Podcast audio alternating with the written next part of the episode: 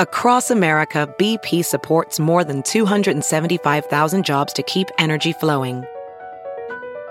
Jobs like building grid-scale solar energy in Ohio and producing gas with fewer operational emissions in Texas.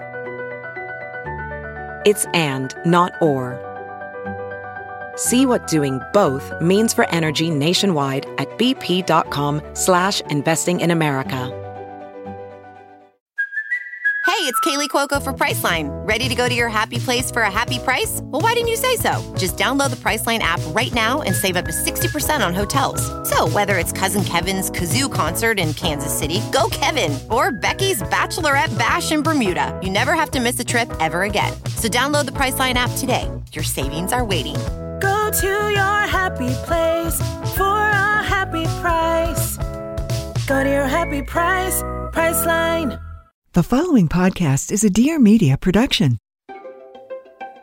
Welcome to Raising Good Humans. I'm Dr. Aliza Pressman. Research on child development is tricky. First, because sometimes it's hard to know if the findings are accurate, if they're generalizable to everyone, if they're meaningful. And also because even when it is, it can get emotionally charged because it suggests that there's a best way or a better way than what you might be doing or what you thought was the best way or what you grew up with. Whatever it is, that can feel yucky. And it's also emotional because we're making a science out of the most, or at least one of the most important relationships in our lives. And that can feel prescriptive and cold. And it even feels a little bit judgmental. And I totally get that. What I'm hoping is that when you can hear reasonable, reliable, and valid research, it can give you calm in a sea of anxiety and mixed messages. And that is what today is about. Today is just about laying out what the research really amounts to when it comes to some of these heated parenting topics like sleep training, breastfeeding, and potty training. And not from one study, but from Professor Emily Oster's really exhaustive analysis of many, many, many studies. And stick around because after, my show notes are a very practical and point by point explanation of how to potty train your toddler with the hope of making your inevitable potty training adventures a little bit easier. I'm here with Dr. Emily Oster, who is a professor of economics and author of Crib Sheet, a data driven guide to better, more relaxed parenting from birth to preschool. Clearly, you have had the experience of being a new mom because what I really love is that you're normalizing the very appropriate anxiety of having a, a human being in your care and growing them. It's appropriate to have a baby and be anxious a little bit, a little bit anxious about making the right decisions and kind of fixating.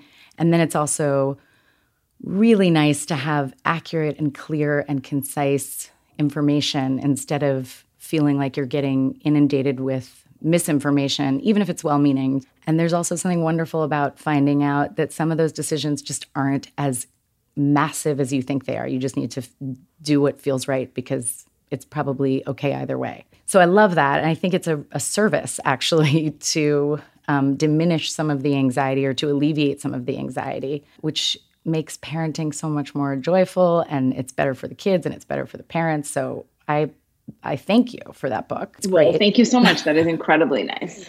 Um, incredibly nice.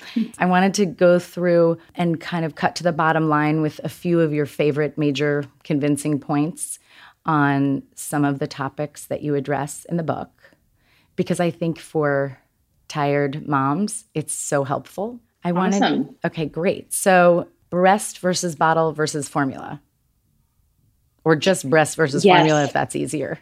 Breast versus formula. Yeah, I mean, so there's so much pressure about breastfeeding mm-hmm. for women and I think that it is like I don't know if it's like the number one stressor. There are so many stressors, but I think it's the thing often that people think back on even. And, and, you know, women have told me like, I, I think back on this now and I feel like I should have tried harder. And like, I, I'm always wondering, like, did I fail, you know, if it doesn't work for them. And, and so when I went into the data there, just to like sort of spoiler alert, the, the bottom line, you know, I think that there are some real benefits to breastfeeding in terms of, you know, particularly like improved digestion in the first year maybe some lower risks of allergies in the first year, um, maybe less ear infections. I think that's less compelling, but probably true. And maybe some benefits for the mom in terms of uh, reductions in breast cancer uh, later. So, like, if anything, maybe the most compelling long term evidence is for, mom's mom. health, right? But in the some of these claims which are made about you know breastfeeding is going to make your kids smarter or thinner or less have less disease or all these like long-term benefits for your kids.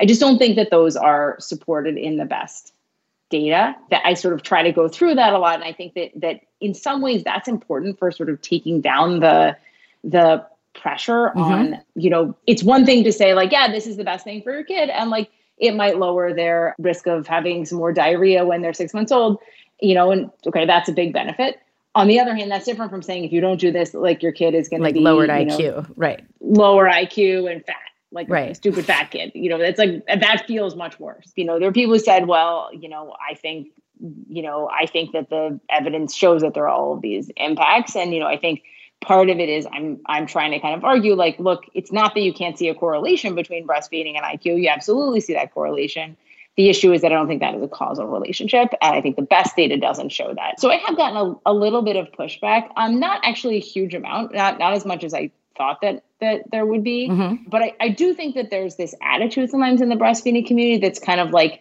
you know, not enough people are breastfeeding. Okay. That may or may not be true. And the way that we can get people to breastfeed is to just tell them it's the most important thing. Yes. And like promotion is the way, like that's how we're going to do it. We're just going to keep telling people it's the most important thing until, you know, we kind of promote them into like doing it. Mm-hmm. And I, I think the issue there is that like actually there are a lot of people who would like to breastfeed who find it very challenging. Right. And it and doesn't take really into always, account their experience. Yeah. And it, Exactly. And so this is sort of just like we're all we're doing is telling people it's so important. We're not helping them do it. And then later, some of them, you know, they're not going to be able to do it for reasons that we may or may not have been able to help with. But anyway, they can't do it. And then they're feeling terrible. So you're somehow like maybe a few people are being convinced by, you know, oh, by the way, this is important for, you know, like IBD when people mm-hmm. are 40 years old. Like maybe some people, for some people, that's the pivotal thing, but I doubt it. Mm-hmm. Um, and you know, I think it's. I'm not sure that promotion is kind of the the main thing here. Can you explain correlation versus causation? Because I think that probably will sum up why a lot of the evidence is confusing for people. Yeah, so I think the breastfeeding is a good example, but as you'll sort of see in the description, this comes up in all kinds of settings. So if you look at like a, a, most basic way we might imagine evaluating breastfeeding. You could compare kids who are breastfed to kids who are not on some outcome like iq and the the issue with that comparison at least in the us in the present moment is that breastfeeding is much more common among high education wealthy married women in their 30s you know relative to all the other groups. And those characteristics particularly like income and and education are associated with with better outcomes for kids with better test scores. So it's very hard to know is it the you know the fact that the moms are different mm-hmm. or is it the breastfeeding itself that matters? And you know because those links between education and breastfeeding are super strong and because the links between you know mom's education and kids test scores are also super strong this isn't like some idle concern. This is probably a lot of the correlation we see is driven by mm-hmm. by that that factor. And so we really want to sort of dive into the like, is there a way to get at causality? And so what I, I do in, in the book is I sort of talk about kind of what what kind of better evidence do we have in some of these settings. So in the example of breastfeeding, there are some studies, not a million of them, but some studies where they are really able to sort of do a much better job adjusting for differences across moms up to and including comparing like two kids who are born to the same mom, so comparing siblings. Mm-hmm. And then where one of them is breastfed and one of them is not. And then you're you're obviously like you're confident that everything is held constant about the mom because it's the same mom. And when you do that, you see that you actually don't see these kind of effects on things like IQ or obesity. Those don't show up in those sibling studies.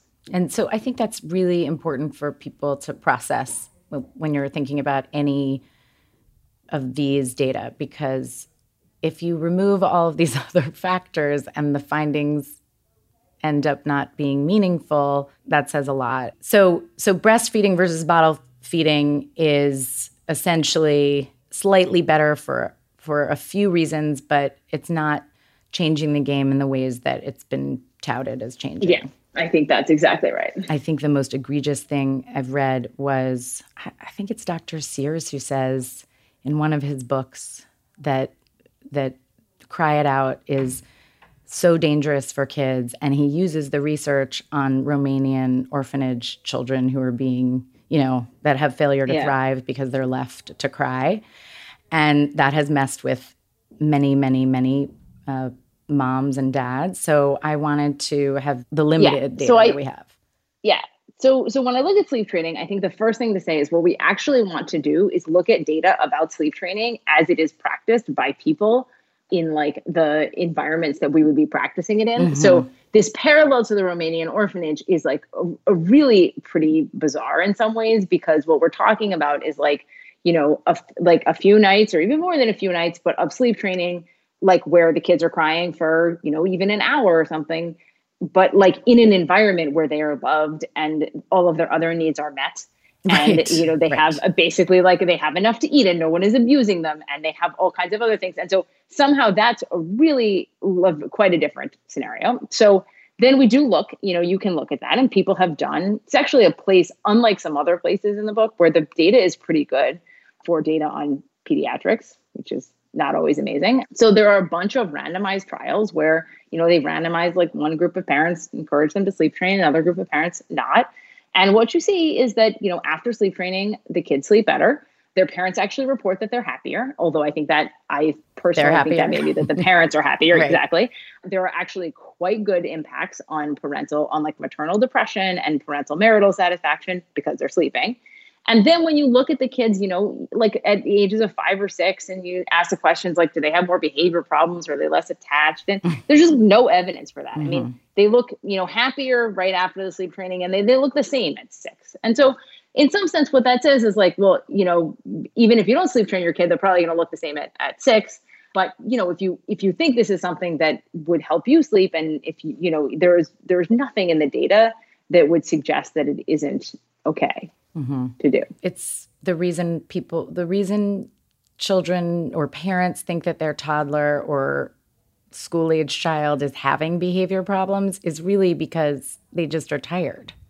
They're tired. I know. So, sleep position, whether you're sleeping in bed, co sleeper on the side of the bed, or in another room, you also addressed. Yeah. So, and here, I mean, I think this is a place where, you know, the, the rhetoric is that sleep, that, you know, co sleeping is really dangerous and you should sort of never do it, or at least that's some of the rhetoric. And, you know, I, I think this is a place where the magnitudes are pretty important.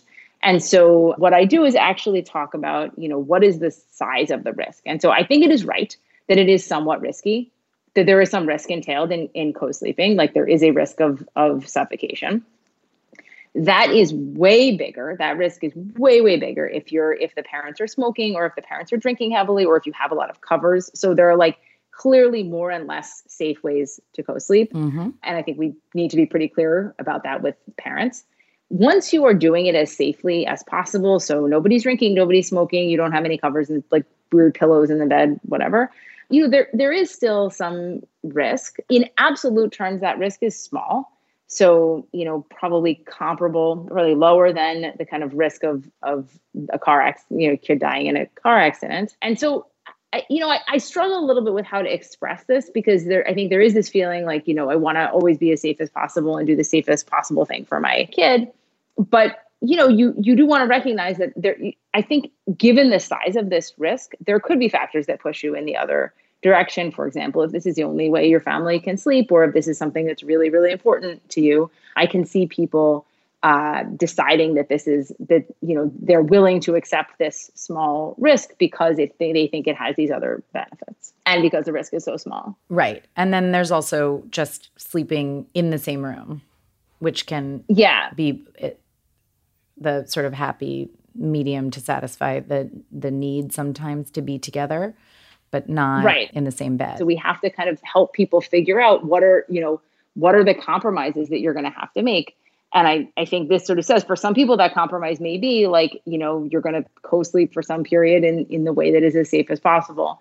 And I, I, I just, I sometimes feel like with new parents, we ask so much of them, yeah. so much more than they can do. And they end up just making choices like, okay, I'm going to go sleep on the sofa with my kid because I'm going to try to stay up, which is like far worse. Right, because they can actually fall.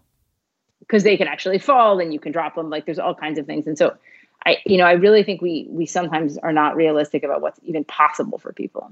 So here's, and I don't even know why this is controversial because I have no, I, I don't um, have any hesitation about this, but can you give a little bit about vaccines? Yes. Um, so, uh, so vaccines they're safe and effective, and you should vaccinate your kid. I, you know, I don't know what I mean. That's the bottom line. You know, I actually went through in the in the book. I had this idea that, like, you know, some of the problem we have in convincing people to vaccinate is that is that the the pro vaccination side sometimes just sort of sounds like, well, I told you to do it, and I'm an expert, and I'm wearing a white coat, and like mm-hmm. you should mm-hmm. do it and that we're not kind of confronting people's um, people's fears or like really like showing them the evidence.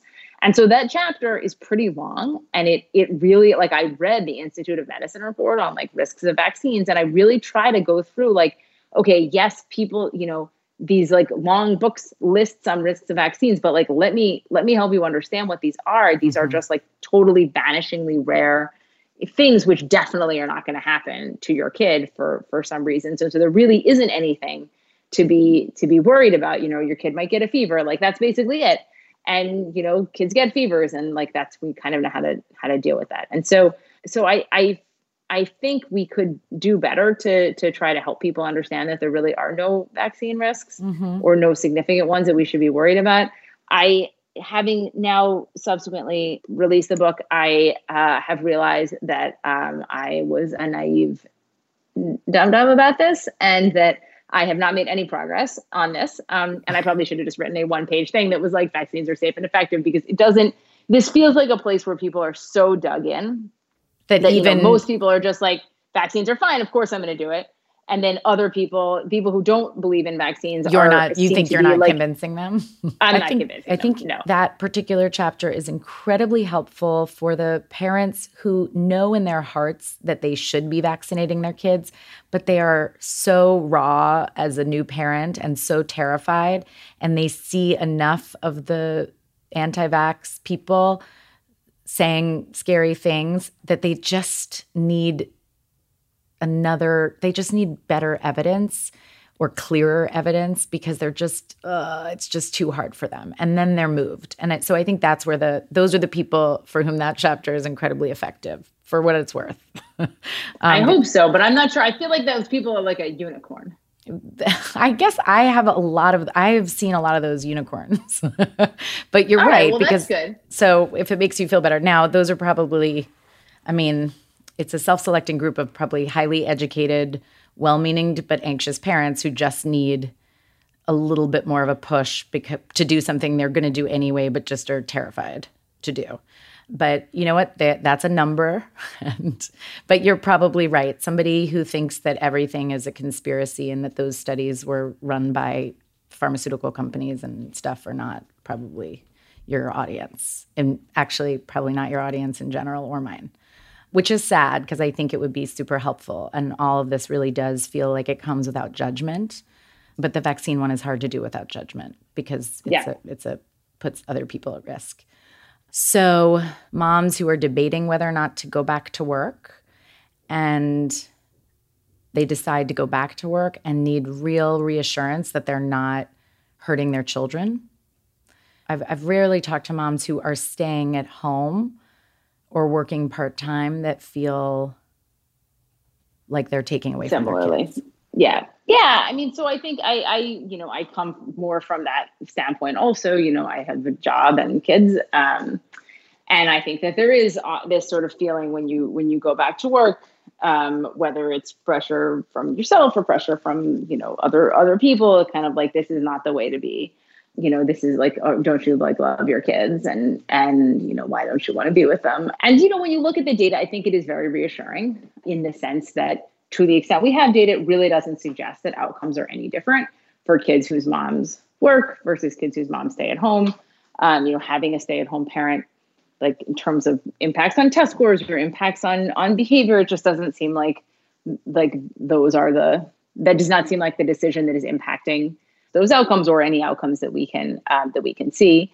What I do in that chapter though is sort of try to point out that all of these conversations, when people are like, I don't know if I should go back to work or not, I think the conversation is so heavily focused around the around the question of like what is the best for my kid like my goal is to sort of do the thing that is the best for my for my mm-hmm. kid and in this case data is like actually either of these things is fine. For right. for your kid it's, it's fine. Either way is fine. And so really this conversation should be about like what is best for our for our family. And one piece of that should be you know a realistic discussion about budget and kind of how could we make it work in these different scenarios. And then the other thing is just like what do you what if you know if you have the luxury to have this choice like what do you want to do and so i talk to some moms about this And i say you know you should ask yourself like what do you want to do like do you want to have a job or not and a lot of people have told me like oh it never occurred to me to ask that mm, that's which i think is like so sad you know mm-hmm. it's like you're gonna mm-hmm. go do this thing for like nine hours a day like for whole life and you didn't think about like do you like is this something that you want and I think some people do want and some people don't. You know, some people would say, actually, you know, when I reflect on that, like I would really like rather make the sort of financial sacrifices and be home with my kids because like that's the thing I would like to do. Mm-hmm. And I think some of the rest of us, like, you know, I would say this, like I I part of the reason I have a job is because I like it. Oh my god! You know, like I, think- I, absolutely, and part of the reason that I don't want to never not work is because the stuff that I can get away with not doing as a parent right now, I would have no excuse to get away with. no, it's totally right. It's totally right. It's like being the room being the room parent. And I love my work, which is a luxury, and it sounds like you do too. Maybe just quickly, I kind of loved your potty training. I loved all of it. I loved all of it. I am mesmerized by how many people want books about potty training, which I cannot fathom that you can, in good conscience, fill a whole book about potty training. And so I love a chapter about potty training. like the whole, just like the single chapter on potty yes, training that works for you. It's so useful because for the most part, I'm like, there should not be a whole book. You do not need a whole book, regardless of what kind of potty training you want to do. And usually I talk about, you know, doing it more slowly or doing the rip the band-aid off and which, you know, which rewards you're comfortable with. And I can do the one where I say, I didn't say this, but use M&Ms or I can do the one that right. you know where I say to use stickers or no rewards because of whatever. It's a lot of that is just personal choice. But I think the I, I love that you even addressed elimination communication because it's such a wonky little weird uh, subset of people that often feel very strongly about using that particular method. Yeah. Um, and so anyway, I'm I'll let you talk about this because you did it so well.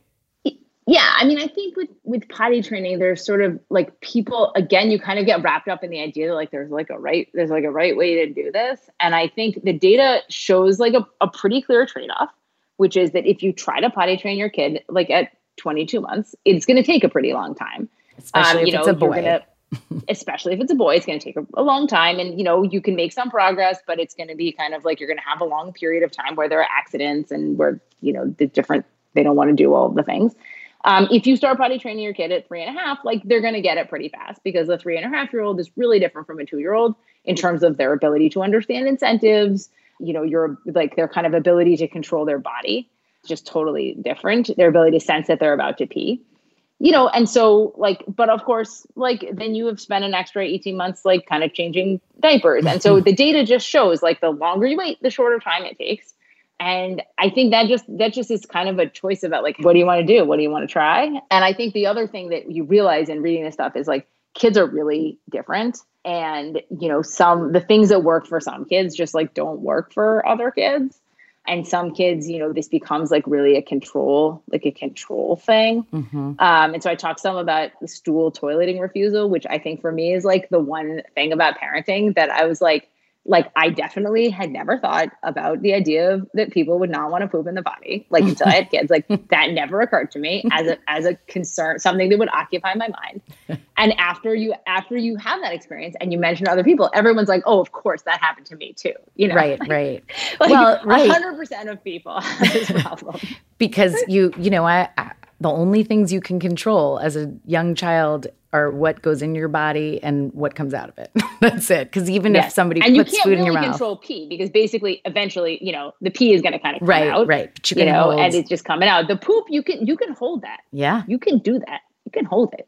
Yeah. and uh, and you know, one of my kids had this problem for a pretty long time, and it was really like became like a real sort of like power struggle. Basically, mm-hmm. We couldn't make progress with them, and it was really frustrating. So now, and now they're all good with their they're good. Yeah my mom fixed it actually. I think it, it became a thing where like it, we just couldn't make any progress. Mm-hmm. and then we we left them with my mom for for a week.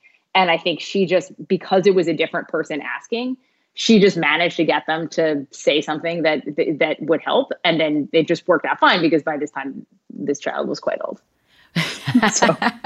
right and you were right and they, they, this particular child didn't have to, you know, argue with you. Right, exactly. It was like that, you know, they didn't, it, it had become a, a source of conflict in a way that was just not where nobody wanted to give in.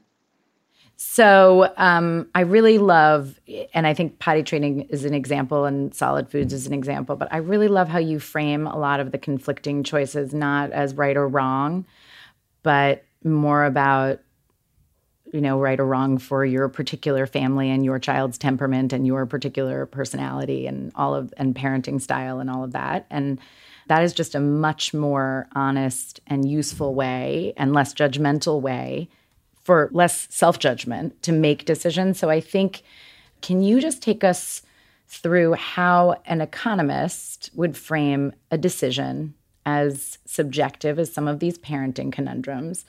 When they're looking at you know, other things that aren't in your book, how a parent might put their a parent who is not an economist or a researcher how what what they can look for to make decisions that are right for their family when they're looking at data and not directly looking at data because honestly most people yeah. are looking at summaries of data. Right so I think the first thing I would say is that I think people really need to sort of think about structuring the decision before they dive into the data. So thinking about, you know, what are the benefits of this choice and this other choice and you know, what am I seeing as the as the trade-offs? And I think the reason that's important is is that um, that when we dive into the data, it can get kind of very easy to to just start being wrapped up in like what do the studies say, what is that, as opposed to saying, okay, what is the important information for me that I need for this decision?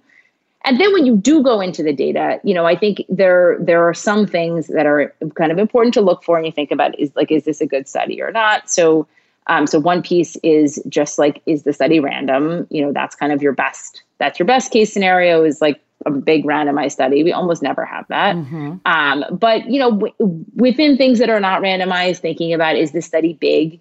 You know, is this a study of 12 people or 700,000 people? Mm-hmm does it seem like the other differences across parents are likely to be important in driving the results of the study? So these are the kind of things that i would that i would look for but it's not that easy to to do this. But those those are some of the those are some of the things i would start with. So i i heard you on another interview. You said you were not planning on doing this again for now. Um, but given how difficult it is what kind of questions do you have about your older children that might, you know, that if you were writing a book and you had the time to write the follow up to this for school age kids or adolescents or whatever, which you'll probably end up doing on your own either way. What are yeah. what are some of the big things that you've kind of thought about wanting to dive into? I mean, I think the the you know the stuff that occupies the most a parenting space, I think, is just this sort of socio emotional, like how do I kind of get my kid to be happy? And I think this is something that I I've reflected much more on as my kids have gotten older. That you know a lot of the outcomes that we look at with little kids stuff is like how are they doing? What are their test scores? What do they have any behavior problems? Once you have an older kid, you sort of of course you're of course you're still concerned about that stuff but I end up worrying much more about like, are they going to be happy? Are they going to have like problems making friends? And and so I think those are the and those questions are hard to those are hard hard to get at. So I don't know. I think if I if I do another book, which honestly may eventually happen, then I think those are those are the hardest parts of that book. I think they're easier things. Um, they're easier things like what's what kind of school, you know should you redshirt your kid into school? Like things right. like that. Those are things where data data is more of is more helpful. I think the the kind of emotional stuff is is harder and maybe there there's more value in in really even just thinking about you know how do I structure the kind of choices that I that I make in a thoughtful way. Mm-hmm. No, I love that, and I I think with older kids, I mean, as they say, the little kids exactly. stuff is little kids, little problems, little problems, big kids, big problems. If you do decide to write another one, or you're starting to think about anything, let me know so I can hear more about it. I definitely will. Thank you so much for having me. Thank you for coming on. And now for my show notes. Emily mentioned the all too common potty training challenge of withholding poop. Since withholding poop is something a child can do to exert control, I just wanted to take a minute to mention not to invest too much in potty training when you're getting started with your child. Because if you find yourself in a poop withholding conundrum, apart from speaking with your pediatrician, you really want to remove yourself from the investment. Just drop it for at least 14 days. Sometimes this can happen with no warning. Sometimes you know because there's been distress and tension or arguing. So, if you can go into potty training with a more neutral, less invested position, your child will feed off of that and have a more relaxed approach themselves. If there is any distress or tension related to potty training at all, drop it. Just spend two weeks not discussing it, not a single word, not an investment. If they happen to poop, that's cool. If they pee in the potty, great. You don't care. If they don't poop, that's cool too. You just have to take a no interest policy for their poop. And then if you need to, fake it till you make it because it can become pretty obsessive. After two weeks go by, try to stay as unattached as possible to the outcome. Try not to take it personally. Whether your child potty trains well or not does not make you a good or bad parent. It will never be relevant again. It's just a very difficult time. How to potty train a typical toddler. And keep in mind what I said before. Again, just if things aren't going well or if there's any tension, abandon the mission and start again in a couple of weeks. And remember that although the developmental task that each child is working on is the same, they're different. And so, how you approach this is going to be personal. And I'm going to give you a few options. It's just important that you find the right fit for you and your child. Ideally, you want to go not by how old your child is, although it most likely will be best if it's between 22 months and three years. And girls can sometimes be ready on the earlier side and boys on the later side of that. That you really look at signs of readiness and that that's going to be the best guide for you. And the way you do it will be more about your child's temperament and your temperament. So there are certain signs of readiness one is your child's ability to follow simple instructions, your child's ability to stay dry for at least two hours, and you can just kind of do a little squeeze of the diaper. They won't even know the difference. And if it feels grainy, then you know it's still dry. A tendency to be dry after naps if you're doing this during nap time, although you can just wear a diaper during nap time or a pull up during nap time because you can explain that even though you're potty training when you're awake, it's hard to pay attention when you're sleeping, especially when you're talking about two and three year olds. So it's fine if this is just in case there's an accident. You won't want to use a pull up during the day for potty training because that can give a really confusing message. They won't really feel uncomfortable. They need to have a curiosity about bathroom activities and potty. They should be watching you. They can come join you. You can talk them through what's going on. And this can, you know, start as early as you want. And finally, they need to have the ability to understand the bathroom and the related body parts. And then once you begin, whatever method you choose, these are some tips that are going to just serve you and they're going to reduce the likelihood that it's going to become the battle of the wills that could end up leading to withholding. Stay calm and relaxed and patient. Try not to allow potty training to become a power struggle. I can't stress that enough. Buy a potty chair. You can buy a couple. You can buy the kind that sits on the floor. You can buy the kind that goes on the toilet. There's one, I have no in, incentive to say brands or anything, but um, I think there's one called Potette or My Potette that you can get on Amazon. And it folds out onto the toilet to make a smaller toilet for your child, but it also can sit upright or stand rather on legs. And you can put a bag in it so that you can take it with you. Sometimes that's easier because you can move it from place to place. It's very small. Some people are grossed out by it. It's really a personal choice. Teaching your child those words that you want him or her or they to use for body parts for using the toilet is really good. So try to avoid the cute nicknames for body parts and just be really straightforward. And help your child recognize when she needs to go to the bathroom. So if she's doing a little dance and you see that very often, you can say, Oh, you're doing the pee pee dance. Let's go try and pee pee.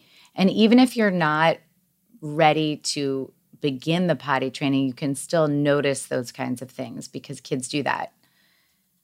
Tell your child to let you know when he needs to use the potty. So, again, avoid asking. Rather, you can say, let me know when you need to use the potty. That way, you're sort of saying, I'm confident that you've got this. And it still serves as a reminder. You can read books with your child, you know, about potty training. Those are not evidence based, but sometimes it's fun if they like the characters. And remember, whenever you're praising your child for going to the bathroom or any of the steps involved, be really specific it's a process, not the outcome that you're going to want to focus on. So if what you're praising is that they peed in the potty, then you can be explicit. You pee peed in the potty. But if what you're praising is you let me know that you needed to pee, then that's what you say. So you really want to be specific. Kids know to repeat behaviors when they're told specifically what behaviors you liked. And then give your child up to five minutes, I would say, on the potty before suggesting, you know, maybe we try again another time. That way you don't end up sitting there for 30 minutes every time and just having long chats in the bathroom. What happens all the time is that kids try and try, and then they have an accident right after you took them to the bathroom. And we can tend to get really frustrated like, what happened? What, I, I just took you, or I just asked you if, to, if you had to go to the bathroom. Again, try to not make it personal and remove yourself from the attachment of all of that and just clean them up, move on. As we touched on with Emily, each plan should lead to pretty much the same results. It's just a matter of how long you want the process to take and what approach seems good for you and for your child. So just pick one. Here are the typical approaches on his or her own time. That approach kind of allows your child to warm up to the idea. They can play with the potty, they can watch you model going to the bathroom siblings, cousins, friends going to the bathroom, you leave it open and then look for signs of their readiness. You can have organized practice, which is a little bit more structured, and your child is, you know, you ask your child, you let your your child follow the routine of, you know, sitting on the toilet after you go to the after you wake up from sleep, um, after a meal, or whenever a parent sees a cue. Oh, let's go to the potty so you can try pee pee and get them there immediately. There's also the one shot method. And that's really parents who kind of know that their kids are really good at following directions, really like to get stuff done. And it usually works much more, more easily with the kids who are on the earlier side of wanting to potty train. And you have to be ready to commit to staying home pretty much for three or four straight days. And it's just really intensive, and you need to be really focused and it includes a lot of supervision. And there's the reward system, which you can use for any of these. In a reward system, parents basically motivate children with small tokens immediately after they've had a success. And as I go through the different kinds of ways of doing this, a success is just whatever you define a success as. So if a success to you is just letting you know that they needed to use the potty, they might earn the sticker, but it also might just be they can only get a sticker till they actually go to the potty. I need to say a quick caveat about rewards because it's kind of important to keep in mind. Rewards are controversial because if you give a reward for every positive behavior, you're going to get a rewards junkie or a praise junkie if you're complimenting a kid after they do anything well or to your liking. And so that can get a little intense. The other problem with it is that it can breed kind of a sense of needing external motivation versus internal motivation. So you want to avoid giving stickers, praise, rewards for things that you want your child to be intrinsically motivated to do. So that's like morals, values, feelings, kindness, things that are going to matter when they're 20. Peeing in the potty and needing to get a token, will that matter when they're 20? I say it will not. And so that's a good way to figure out if you're comfortable with a reward system. And you do want to try to avoid using food as a reward. And full disclosure, I would say half my clients, probably more, do do it, you know, like a little M&M or something, but they just don't tell me. Anyway, the reward is whatever, you know, little thing that you can choose. Big rewards don't really matter or make much sense, even if it feels like they were desperate to go to Disneyland or they really wanted a big giant truck. A long term reward is not going to be useful at this age. So you really want immediate consistent opportunities to give rewards. Okay, so I'm going to walk you through the slower version of potty training first, and then the rip the band aid off version. And I'm going to use rewards for both of these because it's just easier and faster. Sometimes praise is enough of a reward. Praise is very specific, it needs to be close to your child with some kind of touch, like a high five, a, a a kiss, a hug, whatever they like, but some kind of acknowledgement physically and with your voice and words that what they did, and very specifically, the exact thing they did was awesome and to your liking. Again, this is just for potty training. I wouldn't want you to do this all the time because you don't want to have them just try to please you all the time. So, this part, the slower version, is basically behavior shaping. And it means that you take the big behavior goal of peeing in the potty or pooping in the potty and you break it up into smaller, more manageable steps. And for each step you accomplish, you get a reward. And once you've done that for five straight days, then you take on a bigger challenge. So, for example, the first challenge might be you know what? Every time you tell me that you have to use the potty, you get a sticker. And that's it. Now you want to practice twice a day so that your child has an experience of success and knows and is motivated to have more of it. And so you would say, okay, now's your chance to get a sticker for your potty chart or for, you know, whatever, wherever you're putting these stickers. Okay, let me know that you have to go pee pee. And remember, it's just practice. So then they tell you, and then you say, You did it. You let me know you had to go potty. Here's your sticker. Now, you're going to also do that throughout the day. Every time they tell you, even if they're doing it just to get a sticker, just give them the reward. And then, after again, about five days where you're getting around 85% compliance, go ahead and move on and say, you know what, you did that so well. Now, you know, you can make up a, a, a harder challenge, which would be like, when you tell me that you have to go potty and you walk to the potty, you get a sticker. And then once they've done that for five straight days really well, you're going to move on to upping the ante a little more. You might say the next one is when you can tell me that you have to go potty, walk over to the potty and sit on it, you get a reward. And then the next one would be after five days of success there, you're going to sit on the potty and take off your diaper. And then by then, you've now gotten to the point where you can say that they get a sticker for going potty. And so you can break down how you do that in any way you want, but those are just some recommendations.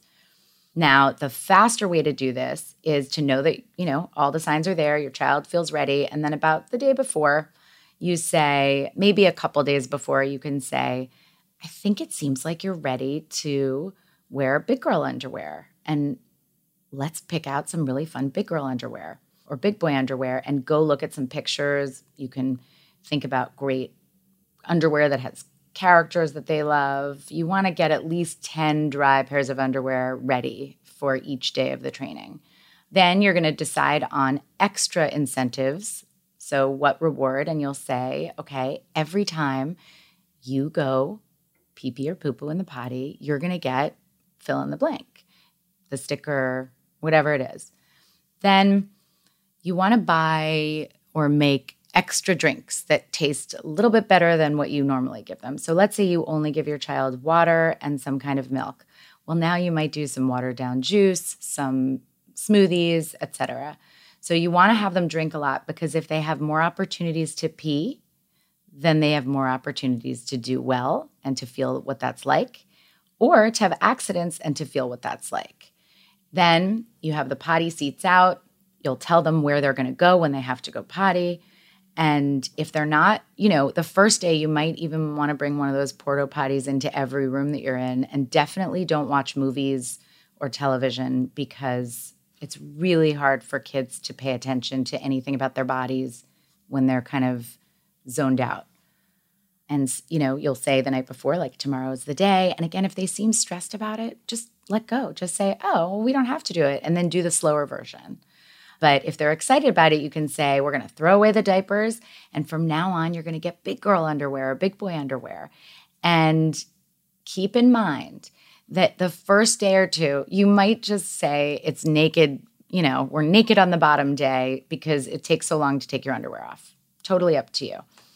Then again, tell your child each time they know they have to go potty, let you know if they start to go pee or even poop, remain super calm, pick their body up and place it onto the toilet and just say, Oh, you're peeing.